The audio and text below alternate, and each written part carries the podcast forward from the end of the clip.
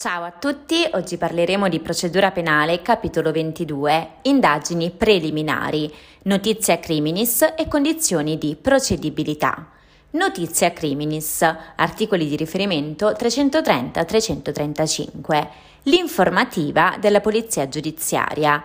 Le indagini preliminari vengono avviate a seguito della notizia di reato che può pervenire all'APG o al PM Quest'ultimo, ricevuta la segnalazione, assume la direzione delle indagini, dando alla PG le direttive opportune. Il PM, quando riceve una notizia criminis, deve immediatamente iscriverla nell'apposito registro delle notizie di reato, tenuto presso la sua segreteria. In detto registro va annotato anche il nome dell'indagato, nel momento in cui emerge che il reato è attribuibile ad una persona specifica.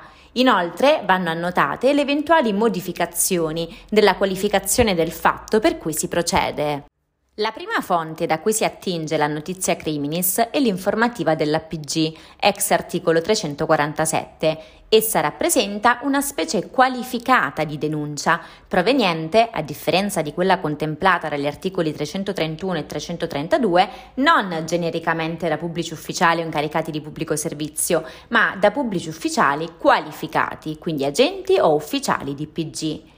L'informativa deve contenere gli elementi essenziali del fatto, le risultanze raccolte e le attività compiute, con indicazione delle fonti di prova e dei soggetti utili alle indagini. L'informativa va trasmessa per iscritto, senza ritardo e in caso di urgenza immediatamente, anche in forma orale, se connesso a fatti di violenza domestica o sessuale.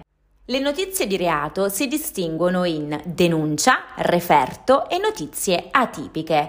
Analizziamo ora la denuncia disciplinata dagli articoli 331-333. La denuncia è l'atto con cui ogni persona, anche diversa dall'offeso del reato, informa il procuratore della Repubblica o un ufficiale di polizia giudiziaria di un fatto che possa costituire reato perseguibile d'ufficio. La denuncia può provenire da privati ed è facoltativa, può essere anche presentata oralmente ed in tal caso va raccolta in un processo verbale dall'autorità che la riceve, oppure da pubblici ufficiali o incaricati di pubblico servizio. Qui è sempre obbligatoria, deve essere redatta per iscritto e deve essere sottoscritta. Delle denunce anonime non può essere fatto alcun uso, salvo che costituiscono corpo del reato o provengano comunque dall'imputato. Inoltre, esse potranno costituire per la polizia giudiziaria e per il PM uno spunto utile per svolgere indagini dirette ad acquisire la notizia di reato. Da chiunque provenga, la denuncia deve contenere l'esposizione degli elementi essenziali del fatto, indicare il giorno dell'acquisizione della notizia, nonché le fonti di prova già note. Quando è possibile, deve inoltre contenere le generalità, il domicilio e quanto altro valga per identificare la persona alla quale il fatto è attribuito, la persona offesa e coloro che siano in grado di riferire su circostanze rilevanti per la costruzione dei fatti. Analizziamo ora il referto disciplinato dall'articolo 334. Il referto è l'atto obbligatorio con cui l'esercente una professione sanitaria riferisce entro 48 ore al PM o alla PG i casi di sospetto delitto perseguibili d'ufficio riscontrati nell'esercizio della propria attività professionale. Il referto deve essere presentato dall'obbligato al procuratore della Repubblica oppure ad un ufficiale di polizia giudiziaria nelle 48 ore o immediatamente se vi è pericolo nel ritardo. L'omissione del referto da parte di chi vi è obbligato e nei casi previsti dalla legge è penalmente sanzionato. Le notizie atipiche. Le notizie atipiche consistono negli scritti anonimi e nelle delazioni confidenziali provenienti dai cosiddetti informatori di polizia.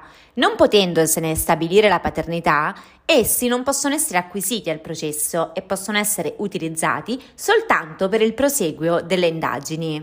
Condizioni di procedibilità. Articoli di riferimento 336-346. L'obbligo per il PM di svolgere le indagini necessarie per le determinazioni inerenti all'esercizio dell'azione penale è in alcuni casi subordinato alla presenza di alcune condizioni dette di procedibilità. Condizioni di procedibilità sono la querela, ex articoli 336 e 340, la richiesta e l'istanza, ex articoli 341 e 342, e l'autorizzazione a procedere, ex articolo 343. Prima di analizzarli nel dettaglio, si precisa che la mancanza di una condizione di procedibilità non impedisce il compimento degli atti di indagine preliminari necessari ad assicurare le fonti di prove. Allo stesso modo, quando vi è pericolo nel ritardo, può procedersi all'assunzione di prove mediante l'istituto del cosiddetto incidente probatorio, ex articolo 392 del Codice di procedura penale. Questo significa che il procedimento può comunque iniziare anche in mancanza di una condizione di procedibilità. Tuttavia, ove la condizione non venga mai ad esistenza, il procedimento è destinato a concludersi con un provvedimento che, a seconda della fase processuale, può essere di archiviazione per improcedibilità, sentenza di non luogo a procedere in udienza preliminare o di non doversi procedere in dibattimento. Se poi la querela, l'istanza, la richiesta e l'autorizzazione intervengono successivamente a questi provvedimenti, L'esercizio dell'azione penale per il medesimo fatto e nei confronti della medesima persona è consentito, giacché non opera la preclusione processuale del ne bis in idem. Analizziamo quindi la querela, disciplinata dall'articolo 336. La querela è l'atto formale con cui la persona offesa dal reato chiede che si proceda contro il suo autore. Essa assume rilevanza solo nei casi in cui la legge penale subordina la punibilità del reato alla volontà dell'offeso, i cosiddetti reati procedibili a querela. Titolare del diritto di querela è la persona offesa dal reato. Per i minori degli anni 14 e per gli interdetti per infermità di mente, il diritto di querela può essere esercitato dai genitori, nonché dal tutore o da un curatore speciale, espressamente nominato dal giudice su richiesta del PM. Il diritto di querela deve esercitarsi, a pena di decadenza, entro tre mesi dal fatto costituente reato. Nel caso di atti persecutori o delitti contro la libertà sessuale, il termine è di sei mesi o un anno. È proponibile per iscritto o in forma orale e deve contenere la descrizione del fatto, l'indicazione dell'autore, se si conosce, e degli eventuali testimoni. La querela è sostanzialmente identica alla denuncia ex articolo 333 del codice di procedura penale. La differenza tra i due istituti sta nel fatto che, laddove ad essere segnalato alle autorità sia un reato perseguibile a querela, quindi non di ufficio, l'atto deve contenere necessariamente la manifestazione di volontà da parte di colui che vi procede che si punisca l'autore del reato medesimo. Il diritto di proporre querela si estingue per decadenza per decorso del termine, quindi tre mesi, sei mesi o un anno, morte dell'offeso, anche se qui bisogna distinguere perché prima della proposizione della querela il diritto di querela si estingue e non si può più procedere contro il reo, oppure dopo la proposizione della querela si deve procedere contro il colpevole, salvo remissione da parte degli eredi.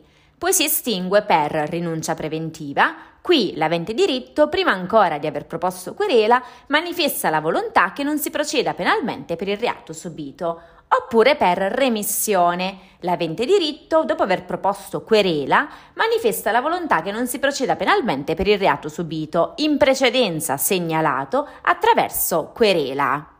I caratteri peculiari sono A non produce effetti se non vi è accettazione da parte del querelato. Quest'ultimo può avere interesse ad un giudizio nel merito della querela per farne risaltare l'infondatezza e la pretestuosità. Invece non necessita di accettazione la remissione di querela presentata contro ignoti. E B può avvenire in qualunque momento prima della sentenza definitiva ed implicare l'annullamento di interi gradi del processo, con spese a carico del querelato, a meno che diversamente convenuto nella remissione. In alcuni casi previsti dalla legge non è consentita la remissione della querela. Se all'esito del processo l'imputato viene assolto, il querelante è condannato al pagamento delle spese processuali, salvo che il proscioglimento sia fondato sulla insufficienza o contraddittorietà della prova. Istanza è richiesta, disciplinati dagli articoli 341 e 342. L'articolo 341 prevede che l'istanza di procedimento è una dichiarazione irrevocabile riservata alla persona offesa dal reato e assoggettata alle forme della querela, con cui si manifesta volontà a procedere per alcuni delitti comuni commessi dal cittadino all'estero o dallo straniero. Secondo l'articolo 342, la richiesta di procedimento è un atto discrezionale del Ministro della Giustizia, quindi organo pubblico estraneo all'organizzazione giudiziaria, che chiede al PM di procedere per i delitti punibili a querela dell'offeso in danno del Presidente della Repubblica, per i delitti politici commessi all'estero dal cittadino o dallo straniero ma punibili in Italia, per i delitti comuni compiuti dal cittadino all'estero, purché il reo si trovi nel territorio dello Stato e siano puniti con ergastolo con pena restrittiva alla libertà personale non inferiore nel minimo a tre anni, e per i delitti comuni commessi dallo straniero all'estero a danno dello Stato Stato o di un cittadino, purché lo straniero si trovi nel territorio dello Stato e si tratti di delitto punito con ergastolo o con reclusione non inferiore ad un anno. Come la querela, istanze e richiesta vanno proposte entro tre mesi dalla notizia del fatto, ma sono irrevocabili. Il termine entro cui il PM deve chiudere le indagini preliminari, assumendo le determinazioni del caso, decorre dal momento in cui gli pervengono istanza e richiesta. Autorizzazione a procedere, disciplinata dagli articoli 343 e 344. L'autorizzazione a procedere è l'atto con cui l'autorità competente, quindi Camera, Senato, Corte Costituzionale o Ministro della Giustizia, consente l'esercizio dell'azione penale rimuovendo l'ostacolo frapposto da particolari disposizioni di legge. È irrevocabile. Essa può aversi per i reati commessi da ministri. Parliamo di intuitu persone oppure per reati contro la personalità dello Stato o di vilipendio, cosiddetti intuitu delicti quindi alle, alle assemblee legislative, ordine giudiziario, forze armate o Corte Costituzionale. La richiesta di autorizzazione a procedere va formulata dal PM entro 30 giorni dall'iscrizione della notizia di reato. Fino a quando non sia stata concessa l'autorizzazione è fatto divieto di disporre il fermo o le misure cautelari personali, nonché perquisizioni, ispezioni personali, ricognizioni, individuazione, confronto e intercettazioni. Tali atti sono consentiti invece in caso di flagranza di uno dei delitti per i quali è previsto l'arresto obbligatorio. Gli atti compiuti in violazione dei divieti di legge sono inutilizzabili. Per oggi è tutto, al prossimo capitolo. Sappi che mi trovi anche su YouTube dove realizzo dei videocorsi riassuntivi di diritto, nonché su Instagram come la giurista social.